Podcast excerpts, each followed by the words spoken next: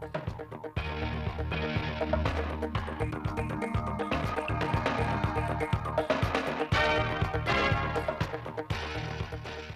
kính chào quý vị và các bạn. Mời quý vị và các bạn nghe chương trình Thời sự phát thanh 17 giờ, thứ năm ngày 17 tháng 2 năm 2022 của Đài Phát thanh Truyền hình Thanh Hóa.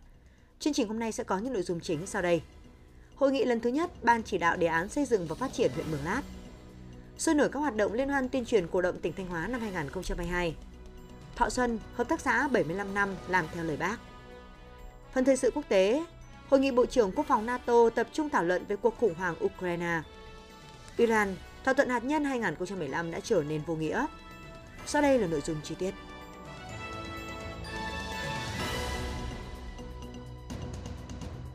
Sáng ngày 17 tháng 2, đồng chí Lại Thế Nguyên, Phó Bí thư Thường trực tỉnh ủy, trưởng đoàn đại biểu Quốc hội tỉnh Thanh Hóa, trưởng ban chỉ đạo đã chủ trì hội nghị lần thứ nhất Ban chỉ đạo đề án xây dựng và phát triển huyện Mường Lát đến năm 2030, tầm nhìn đến năm 2045. Tham dự hội nghị có các đồng chí Nguyễn Ngọc Tiến, Ủy viên Ban Thường vụ, trưởng Ban Nội chính tỉnh ủy, Lê Đức Giang, Phó Chủ tịch Ủy ban dân tỉnh và các thành viên ban chỉ đạo.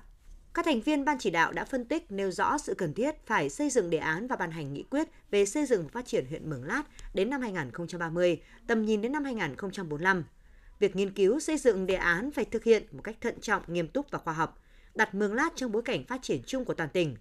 Trước mắt, cần tổng kết đánh giá lại các chương trình đề án đã thực hiện liên quan đến xây dựng và phát triển huyện Mường Lát – trên cơ sở đó, có sự nghiên cứu tổng thể, tìm ra tiềm năng cơ hội phát triển kinh tế xã hội, bảo đảm quốc phòng an ninh và công tác xây dựng đảng của huyện. Phát biểu kết luận hội nghị, đồng chí Phó Bí thư Thường trực tỉnh ủy Lại Thế Nguyên khẳng định, Mường Lát là huyện vùng núi cao, biên giới có vai trò quan trọng về quốc phòng an ninh đối với đất nước, với tỉnh Thanh Hóa. Tuy nhiên, đây vẫn là huyện khó khăn trong diện 30A. Trong nhiều năm qua, Mường Lát được sự quan tâm hỗ trợ rất lớn của Đảng, Nhà nước, của tỉnh và các doanh nghiệp. Xây dựng và phát triển Mường Lát là sự chăn trở của nhiều thế hệ lãnh đạo tỉnh, lãnh đạo huyện Mường Lát và sự tha thiết của nhân dân. Chỉ ra nguyên nhân chủ quan và khách quan làm cản trở sự phát triển của huyện, đồng chí Phó Bí thư Thường trực tỉnh ủy, trưởng ban chỉ đạo chỉ rõ mục tiêu của đề án và nghị quyết là làm cho Mường Lát thoát nghèo, nhân dân Mường Lát có cuộc sống ấm no hạnh phúc. Để thực hiện được mục tiêu đó, đề án phải đưa ra định hướng chỉ tiêu cụ thể, giải pháp cụ thể, rõ ràng khả thi cho phát triển Mường Lát, trên tinh thần không cần viết hay mà phải làm được – trong đó cần bám sát vào ba nội dung chính, đánh giá được thực trạng, đề ra nhiệm vụ giải pháp để phát triển kinh tế xã hội, củng cố quốc phòng an ninh, bảo vệ vững chắc biên cương của Tổ quốc và công tác xây dựng Đảng, xây dựng hệ thống chính trị. Đồng chí Phó Bí thư Thường trực tỉnh ủy, trưởng ban chỉ đạo phân công, đồng chí Bí thư huyện ủy, đồng chí Chủ tịch Ủy ban dân và tập thể Ban Thường vụ huyện ủy Mường Lát chịu trách nhiệm nghiên cứu đề xuất độc lập ba nội dung trên với tinh thần Mường Lát phải đề xuất bước đi cho chính mình một cách khả thi sát thực tiễn. Phân công đồng chí Lê Đức Giang, Phó Chủ tịch Ủy ban dân tỉnh, Phó trưởng ban chỉ đạo trực tiếp chỉ đạo đề xuất nội dung về phát triển kinh tế xã hội. Trong đó đánh giá lại tình hình triển khai đề án phát triển huyện Mường Lát nhiệm kỳ 2010-2015, đồng thời chỉ đạo thực hiện sớm việc điều tra thổ nhưỡng tại Mường Lát làm cơ sở để xây dựng định hướng phát triển nông lâm nghiệp của huyện. Cùng với đó, tập trung chỉ đạo đánh giá thực trạng nông lâm nghiệp trên địa bàn Mường Lát, đề xuất giải pháp phát triển cây nông nghiệp, cây lâm nghiệp, trồng rừng, phủ xanh đất trống, đồi núi trọc và phát triển chăn nuôi, phát triển công nghiệp, tiêu thụ công nghiệp, giải pháp về hạ tầng giao thông thủy lợi, giải pháp về văn hóa xã hội, nâng cao dân trí, xóa bỏ tập tục lạc hậu, di dân, định canh định cư cho đồng bào.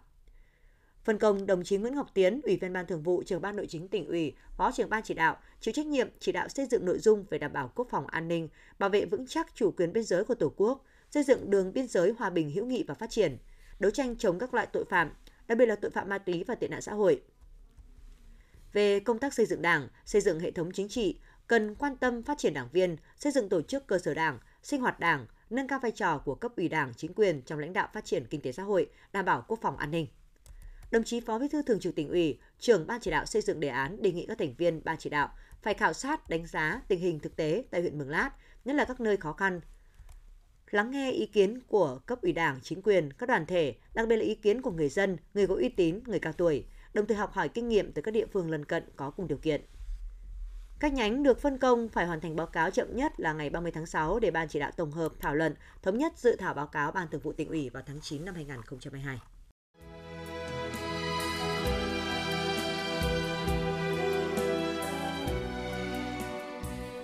Kỷ niệm 75 năm Bắc Hồ lần đầu tiên về thăm Thanh Hóa 20 tháng 2 năm 1947, 20 tháng 2 năm 2022.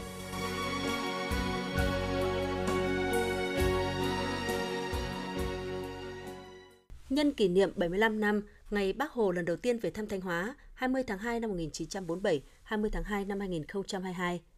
Sáng nay, ngày 17 tháng 2, Sở Văn hóa Thể thao và Du lịch Thanh Hóa phối hợp với Ủy ban nhân dân huyện Đông Sơn tổ chức liên hoan tuyên truyền cổ động tỉnh Thanh Hóa. Dự liên hoan có đồng chí Đào Xuân Yên, Ủy viên Ban Thường vụ trưởng Ban Tuyên giáo tỉnh ủy. Liên hoan tuyên truyền cổ động là hoạt động chào mừng kỷ niệm 75 năm ngày Bác Hồ lần đầu tiên về thăm Thanh Hóa, nhằm khắc ghi những tình cảm thiêng liêng, sự quan tâm sâu sắc của Bác Hồ kính yêu đối với Đảng bộ chính quyền và nhân dân các dân tộc trong tỉnh.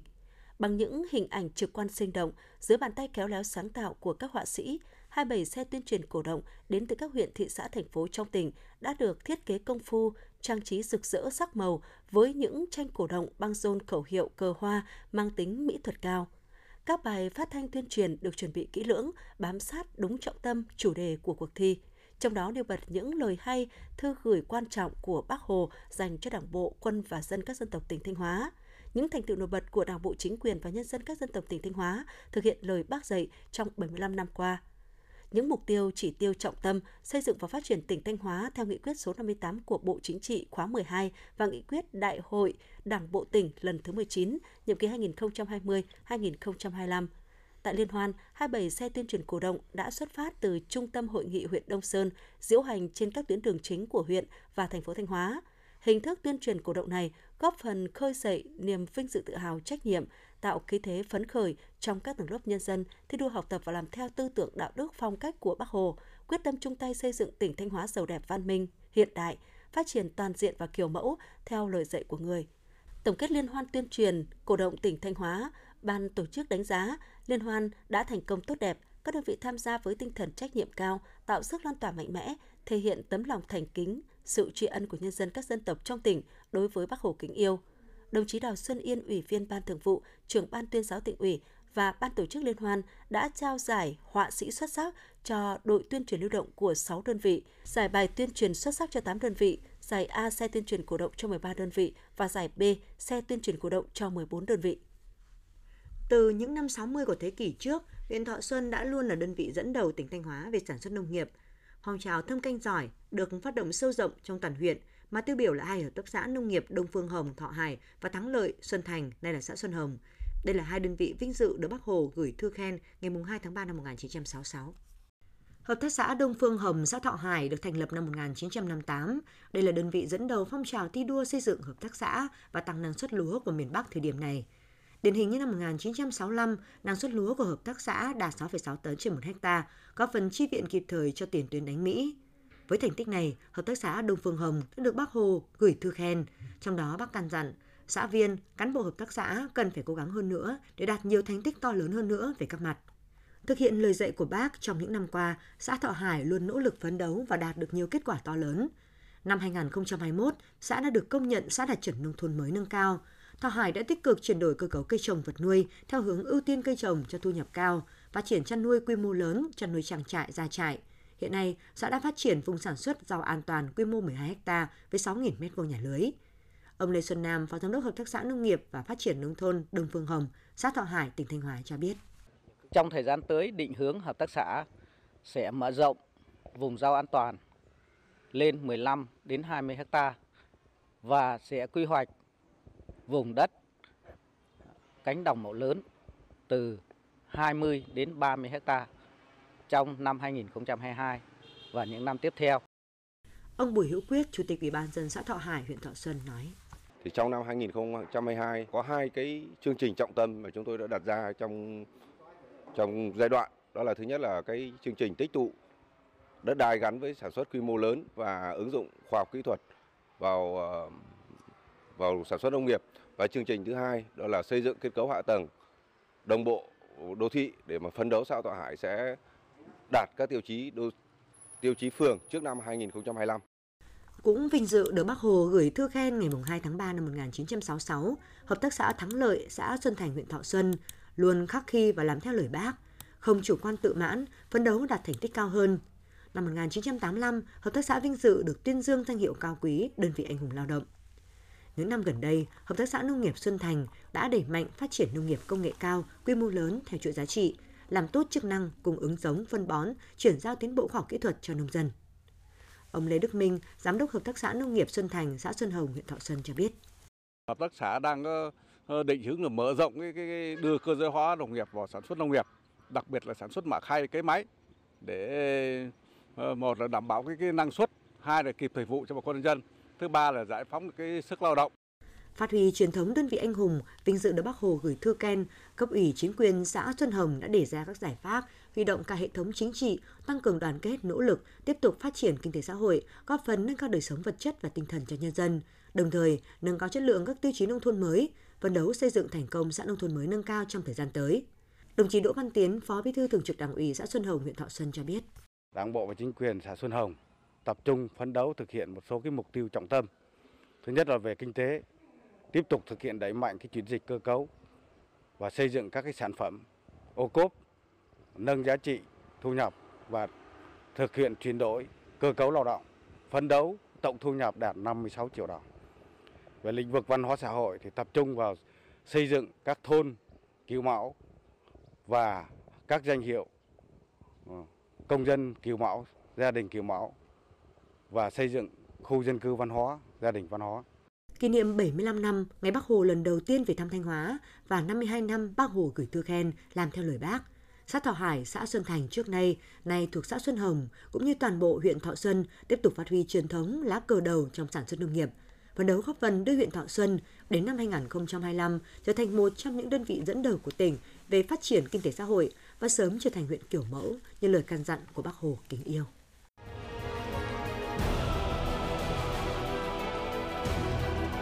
Chủ động phòng chống dịch COVID-19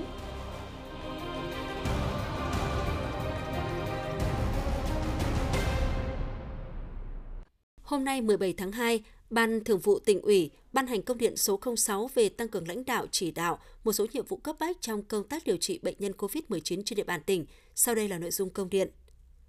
Từ sau Tết Nguyên đán nhâm dần năm 2022 đến nay, tình hình dịch bệnh COVID-19 trên địa bàn tỉnh diễn biến rất phức tạp, số ca nhiễm mới tăng cao. Chỉ tính từ ngày 6 tháng 2 đến ngày 16 tháng 2 năm 2022, toàn tỉnh đã có 8.395 người nhiễm COVID-19, bình quân mỗi ngày có 763 người nhiễm, ngày cao nhất là 998 người nhiễm. Số bệnh nhân diễn biến nặng phải chuyển tuyến điều trị tại Bệnh viện điều trị COVID-19 số 1 của tỉnh tăng cao. Đến nay toàn tỉnh có 47 bệnh nhân COVID-19 tử vong. Riêng trong ngày 16 tháng 2 năm 2022 có 8 bệnh nhân tử vong. Tình hình trên cho thấy mức độ nghiêm trọng phức tạp của dịch bệnh COVID-19 trên địa bàn tỉnh, đặt ra yêu cầu cấp bách trong công tác chăm sóc điều trị bệnh nhân COVID-19 của các cấp các ngành các địa phương đơn vị trong tỉnh – với mục tiêu xuyên suốt là bảo vệ sức khỏe tính mạng của nhân dân là trên hết trước hết, với tinh thần chủ động quyết liệt, tổ chức chăm sóc tốt nhất cho người bệnh và hạn chế thấp nhất số ca tử vong do COVID-19 gây ra, Ban Thường vụ tỉnh ủy yêu cầu. 1. Ban cán sự Đảng, Ủy ban dân tỉnh, lãnh đạo Ủy ban dân tỉnh chỉ đạo Sở Y tế, Ban chỉ đạo phòng chống dịch COVID-19 các huyện, thị xã, thành phố yêu cầu các cơ sở y tế trên địa bàn thực hiện nghiêm túc việc tổ chức tiếp nhận điều trị bệnh nhân theo tinh thần công văn số 630 ngày 15 tháng 2 năm 2022 của Sở Y tế về việc phân tuyến, phân tầng điều trị nhằm thích ứng an toàn linh hoạt kiểm soát hiệu quả COVID-19. Trong đó, yêu cầu tất cả các cơ sở y tế trên địa bàn tỉnh, gồm các bệnh viện đa khoa và chuyên khoa, từ tuyến tỉnh đến cơ sở, trạm y tế xã, phường, thị trấn, cả công lập và ngoài công lập, phải đồng thời thực hiện việc tiếp nhận khám chữa bệnh cho bệnh nhân COVID-19, cũng như các bệnh nhân mắc các bệnh khác phù hợp với chức năng nhiệm vụ và phân tuyến điều trị hiện hành.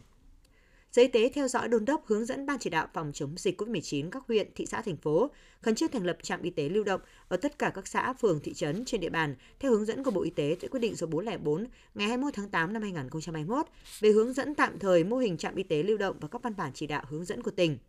Sở Y tế khẩn trương chỉ đạo bệnh viện ung biếu tỉnh sẵn sàng kích hoạt khởi động trở lại bệnh viện điều trị COVID-19 số 02 của tỉnh để chuẩn bị tiếp nhận điều trị bệnh nhân COVID-19 thuộc tầng 3 và tầng 4 khi số bệnh nhân đang có chiều hướng tăng cao và khi bệnh viện điều trị COVID-19 số 1 sắp quá tải. Chỉ đạo bệnh viện Phổi Thanh Hóa, bệnh viện điều trị COVID-19 số 1 của tỉnh trước mắt tiếp tục thực hiện điều trị bệnh nhân COVID-19 thuộc tầng 3 và tầng 4, chưa thực hiện mô hình bệnh viện tách đôi, một nửa tổ chức khám chữa bệnh thông thường, một nửa điều trị bệnh nhân COVID-19 để tập trung toàn bộ cơ sở vật chất, nhân lực cho việc điều trị bệnh nhân COVID-19. Bệnh viện Phổi Thanh Hóa chỉ thực hiện mô hình bệnh viện tách đôi khi số ca nhiễm COVID-19 trên địa bàn tỉnh đã được kiểm soát tốt và phải có ý kiến của Thường trực Ban chỉ đạo phòng chống dịch COVID-19 tỉnh trước khi thực hiện. Sở Y tế khẩn trương ban hành hướng dẫn điều trị bệnh nhân COVID-19 tập trung tại cơ sở y tế một cách linh hoạt, đảm bảo an toàn phù hợp với từng đối tượng, theo hướng phân tầng, phân tuyến và phân cấp mạnh hơn nữa. Việc điều trị bệnh nhân nhiễm COVID-19 không triệu chứng hoặc triệu chứng nhẹ tại nhà đối với các trường hợp đủ điều kiện theo quy định. Đồng thời bố trí lực lượng y tế giám sát chặt chẽ, kịp thời xử trí và chịu trách nhiệm nếu để bệnh nhân diễn biến nặng xảy ra sự cố đáng tiếc do lỗi chủ quan. Sở Y tế ban hành ngay văn bản gửi Ban chỉ đạo phòng chống dịch COVID-19, các huyện, thị xã, thành phố hướng dẫn về thời gian cách ly y tế đối với cán bộ, nhân viên y tế nhiễm COVID-19, F0 đã khỏi bệnh và các trường hợp F1 để thực hiện thống nhất trong toàn tỉnh nhằm đảm bảo nguồn nhân lực cho công tác phòng chống dịch tại các cơ sở y tế trên địa bàn tỉnh. 2. Thống nhất thành lập tổ tư vấn người chăm sóc bệnh nhân COVID-19 không triệu chứng và triệu chứng nhẹ tại nhà ở 3 cấp, cấp tỉnh, cấp huyện và cấp xã với các nội dung cụ thể như sau. Về thành lập các tổ tư vấn chăm sóc, giao Sở Y tế tham mưu thành lập tổ tư vấn chăm sóc bệnh nhân COVID-19 không triệu chứng và triệu chứng nhẹ tại nhà của cấp tỉnh, gồm các y bác sĩ, nhân viên y tế đang công tác tại các bệnh viện đa khoa và chuyên khoa tuyến tỉnh. Ban thường vụ các huyện, thị, thành ủy chỉ đạo Ban chỉ đạo phòng chống dịch COVID-19 huyện, thị xã, thành phố thành lập tổ tư vấn chăm sóc người bệnh COVID-19 không triệu chứng và triệu chứng nhẹ tại nhà của cấp huyện gồm các y bác sĩ, nhân viên y tế đang công tác tại các bệnh viện, trung tâm y tế huyện, chỉ đạo các xã, phường, thị trấn thành lập tổ tư vấn chăm sóc người bệnh COVID-19 không triệu chứng và triệu chứng nhẹ tại nhà ở cấp xã gồm các y bác sĩ, nhân viên y tế đang công tác tại trạm y tế xã, phường, thị trấn và các y bác sĩ đã nghỉ hưu đang cư trú tại địa phương. Các thành viên tham gia các tổ tư vấn chăm sóc nêu trên phải trên tinh thần tự nguyện, nêu cao tinh thần tiền phong gương mẫu của lực lượng y bác sĩ, nhân viên y tế là đảng viên, đoàn viên thanh niên, đoàn viên công đoàn – Danh sách thành viên tham gia tổ tư vấn chăm sóc người bệnh COVID-19 gồm họ tên, số điện thoại và được công bố công khai tại địa bàn khu dân cư trên các phương tiện thông tin đại chúng, cổng thông tin điện tử của địa phương, cơ quan đơn vị để tư vấn hỗ trợ người bệnh 24 trên 24 giờ. Yêu cầu hoàn thành việc thành lập các tổ tư vấn chăm sóc người bệnh COVID-19 ở tất cả các cấp trong toàn tỉnh, chậm nhất là ngày 18 tháng 2 năm 2022. Để thuận lợi trong việc tiếp nhận xử lý thông tin bệnh nhân COVID-19, giao Sở Thông tin và Truyền thông chủ trì phối hợp với Sở Y tế và các đơn vị liên quan khẩn trương xây dựng phần mềm quản lý người nhiễm SARS-CoV-2 không triệu chứng và triệu chứng nhẹ trên địa bàn tỉnh. Trong đó cần cập nhật tích hợp chức năng hỗ trợ tư vấn, chăm sóc bệnh nhân COVID-19 không triệu chứng và triệu chứng nhẹ tại nhà trên phần mềm, báo cáo thường trực tỉnh ủy, thường trực ban chỉ đạo phòng chống dịch COVID-19 tỉnh trước ngày 22 tháng 2 năm 2022 giao Viễn thông Thanh Hóa chủ trì phối hợp với Sở Y tế và các đơn vị liên quan khẩn trương xây dựng chức năng tiếp nhận phân loại thông tin, yêu cầu hỗ trợ của bệnh nhân COVID-19 trên tổng đài 1022 của tỉnh, tổng đài hỗ trợ công tác phòng chống dịch COVID-19 và chuyển thông tin đến tổ tư vấn chăm sóc bệnh nhân COVID-19 không triệu chứng và triệu chứng nhẹ tại nhà, báo cáo thường trực tỉnh ủy, thường trực ban chỉ đạo phòng chống dịch COVID-19 tỉnh trước ngày 22 tháng 2 năm 2022. Cùng với tổ chức thực hiện tốt các nhiệm vụ nêu trên, giao Sở Y tế, Ban chỉ đạo phòng chống dịch COVID-19 các huyện, thị xã, thành phố tiếp tục đôn đốc chỉ đạo quyết liệt việc đẩy nhanh tiến độ tiêm chủng vaccine phòng COVID-19 trên địa bàn theo đúng chỉ đạo của Ban Thường vụ tỉnh ủy tại công điện số 05 CDTU ngày 9 tháng 2 năm 2022 hàng ngày trước 17 giờ, Sở Y tế tổng hợp tiến độ tiêm chủng vaccine trên địa bàn toàn tỉnh, báo cáo Ban Thường vụ tỉnh ủy, Ban chỉ đạo phòng chống dịch COVID-19 tỉnh, Căn cứ công điện này, Ban cán sự Đảng Ủy ban dân tỉnh, lãnh đạo Ủy ban dân tỉnh, Ban Thường vụ các huyện thị thành ủy, Ủy ban Mặt trận Tổ quốc và các đoàn thể chính trị xã hội triển khai thực hiện nghiêm túc, kịp thời báo cáo Ban Thường vụ tỉnh ủy những vấn đề phát sinh. Hết công điện. Trước diễn biến phức tạp của dịch bệnh, tự test COVID-19 tại nhà đã trở thành thói quen của nhiều người. Việc trang bị kit test nhanh kháng nguyên để tự làm xét nghiệm COVID-19 tại nhà nhằm phát hiện sớm F0, hạn chế tối đa nguy cơ lây lan dịch bệnh. Thời gian gần đây, trên địa bàn tỉnh Thanh Hóa ghi nhận nhiều ca F0 trong cộng đồng. Vì vậy, để chủ động phòng chống dịch, nhiều người đã mua sẵn kit test nhanh tự làm xét nghiệm cho các thành viên trong gia đình. Đây cũng là thời điểm nhu cầu mua kit test nhanh tăng cao. Việc mua kit test nhanh hiện nay không khó. Ngoài các hiệu thuốc thì kit test cũng được giao bán nhiều trên mạng với các nhãn hiệu khác nhau của các nước Hàn Quốc, Nhật Bản, Trung Quốc. Theo khảo sát tại một số hiệu thuốc trên địa bàn thành phố Thanh Hóa và các huyện lân cận, thời gian gần đây, người dân đi mua kit test nhanh COVID-19 khá đông, Tuy nhiên giá bán hầu hết các bộ xét nghiệm không có sự chênh lệch nhiều, thường dao động ở mức 55.000 đến 70.000 đồng tùy từng loại, tùy hãng. Kit test nước bọt, kit test dịch hầu họng. Trên các trang mạng xã hội, kit test cũng được giá bán tràn lan với giá khoảng 70 đến 80.000 đồng một bộ test. Theo người bán, mức giá này là đã giảm nhiều so với lúc cao điểm năm ngoái. Trao đổi về vấn đề này, ông Lương Ngọc Trương, Giám đốc Trung tâm Kiểm soát Bệnh tật CDC tỉnh Thanh Hóa cho hay, thời gian gần đây, số ca F0 trong cộng đồng ngày càng tăng, trong điều kiện thích ứng mới, mỗi người dân là một chiến sĩ chống dịch. Vì vậy, khi người dân có triệu chứng, có tiếp xúc nguy cơ hay có yếu tố dịch tễ thì chủ động sớm tự tầm soát xét nghiệm và báo cáo cơ quan y tế là một cách làm hay nhằm giảm gánh nặng cho ngành y tế nói riêng và các cơ quan chức năng nói chung. Việc phát hiện sớm F0 nhằm đỡ lây lan cho người thân trong gia đình, cho những người xung quanh là một việc làm rất tốt. Người dân phải đọc kỹ hướng dẫn sử dụng, nắm chắc quy trình lấy mẫu xét nghiệm để cho kết quả chính xác nhất. Nếu tầm soát thường xuyên theo quy định một lần một tuần hoặc có triệu chứng, có các yếu tố dịch tễ thì nên làm sớm. Để đảm bảo tính chính xác, người dân chỉ nên mua những sản phẩm kit xét nghiệm nhanh trong danh mục được Bộ Y tế cấp phép và lưu hành. Ngay sau kỳ nghỉ Tết Nguyên đán nhâm dần 2022, huyện Triệu Sơn đã tập trung quán triệt, chỉ đạo duy trì nghiêm kỷ luật kỷ cương hành chính tại các cơ quan đơn vị, đồng thời phát huy sức mạnh của cả hệ thống chính trị, phấn đấu hoàn thành thắng lợi các mục tiêu nhiệm vụ ngay từ ngày đầu quý đầu của năm mới 2022. Phản ánh của phóng viên Trần Hà. Ngay trong những ngày làm việc đầu tiên sau kỳ nghỉ Tết Nguyên đán, các cán bộ ở bộ phận một cửa tại văn phòng Ủy ban nhân dân xã Dân Lực đã tiếp đón trên 100 lượt công dân tới giao dịch hành chính, chủ yếu trong lĩnh vực đất đai và bảo hiểm. Anh Lê Văn Nam, Công chức Văn phòng Thống kê địa phương cho biết, Văn phòng Ủy ban nhân dân xã đã thực hiện nghiêm túc các văn bản chỉ đạo của tỉnh và huyện về siết chặt kỷ luật kỷ cương hành chính ngay từ những ngày đầu tháng đầu, đồng thời bố trí đầy đủ cán bộ để tiếp nhận hồ sơ của người dân và doanh nghiệp. Các thủ tục hành chính được giải quyết đúng quy trình, đúng hạn, đồng thời thực hiện nghiêm công tác phòng chống dịch COVID-19, đảm bảo môi trường làm việc an toàn. Phát huy cái chức năng vai trò của cán bộ công chức, tiếp đón hướng dẫn công dân thực hiện nhanh gọn các thủ tục hành chính không gây phiền hà trách nhiệm đối với người dân tạo được sự hài lòng mỗi cán bộ công chức phát huy chức năng của mình với tinh thần cao nhất hết việc nghỉ chứ không phải hết giờ nghỉ theo ý kiến chỉ đạo của đảng chính quyền và của ủy ban nhân huyện triệu sơn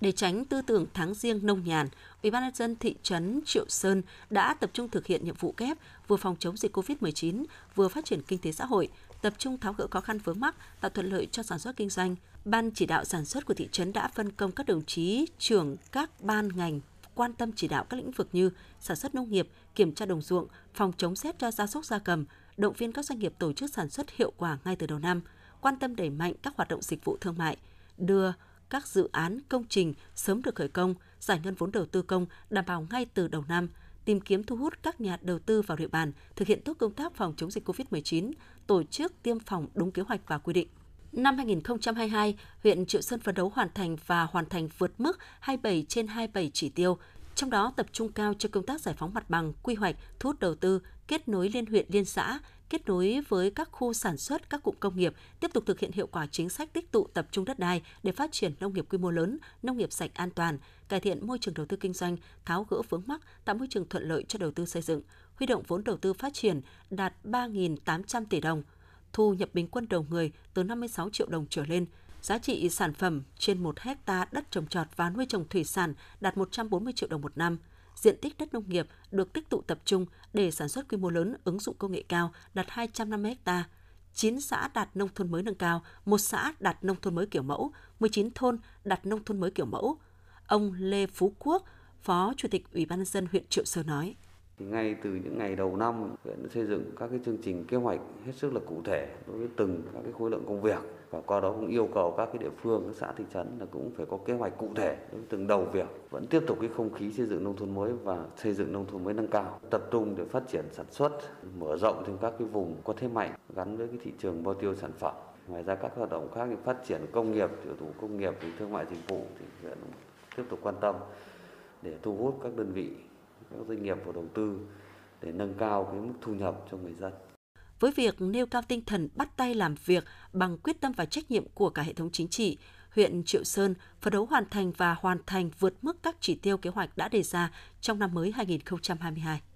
Hiện nay, dịch bệnh gia súc gia cầm đang diễn biến rất phức tạp, xảy ra ở nhiều địa phương trong cả nước và gây thiệt hại nặng nề cho ngành chăn nuôi. Đặc biệt, bệnh cúm gia cầm AH5N6, AH5N8, bệnh viêm da nổi cục châu bò, bệnh dịch tả lợn châu Phi có chiều hướng lây lan sang các địa phương khác – để chủ động tạo miễn dịch, ngăn chặn hiệu quả dịch bệnh phát sinh lây lan, đảm bảo an toàn dịch bệnh cho đàn gia súc gia cầm trên địa bàn tỉnh, Sở Nông nghiệp và Phát triển nông thôn đề nghị Chủ tịch Ủy ban dân các huyện, thị xã thành phố khẩn trương chỉ đạo tổ chức tiêm phòng gia súc gia cầm đợt 1 năm 2022 theo đúng kế hoạch của Ủy ban dân tỉnh về kế hoạch phòng chống dịch bệnh động vật và tiêm phòng gia súc gia cầm trên địa bàn tỉnh Thanh Hóa năm 2022 và các hướng dẫn của Sở Nông nghiệp và Phát triển nông thôn.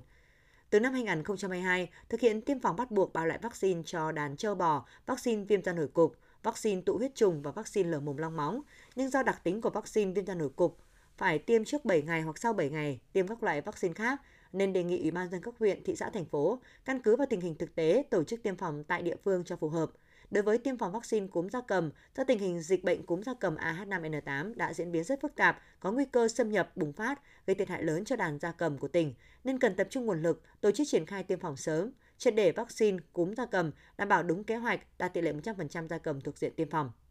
Chương trình thời sự của Đài Phát thanh và Truyền hình Thanh Hóa xin được kết thúc tại đây. Những người thực hiện chương trình biên tập viên Hoàng Mai, các phát thanh viên Minh Thư Kim Thanh, kỹ thuật viên Lê Hằng, tổ chức sản xuất Nguyễn Thanh Phương, chịu trách nhiệm nội dung Hà Đình Hậu. Sau đây là phần tin thời sự quốc tế.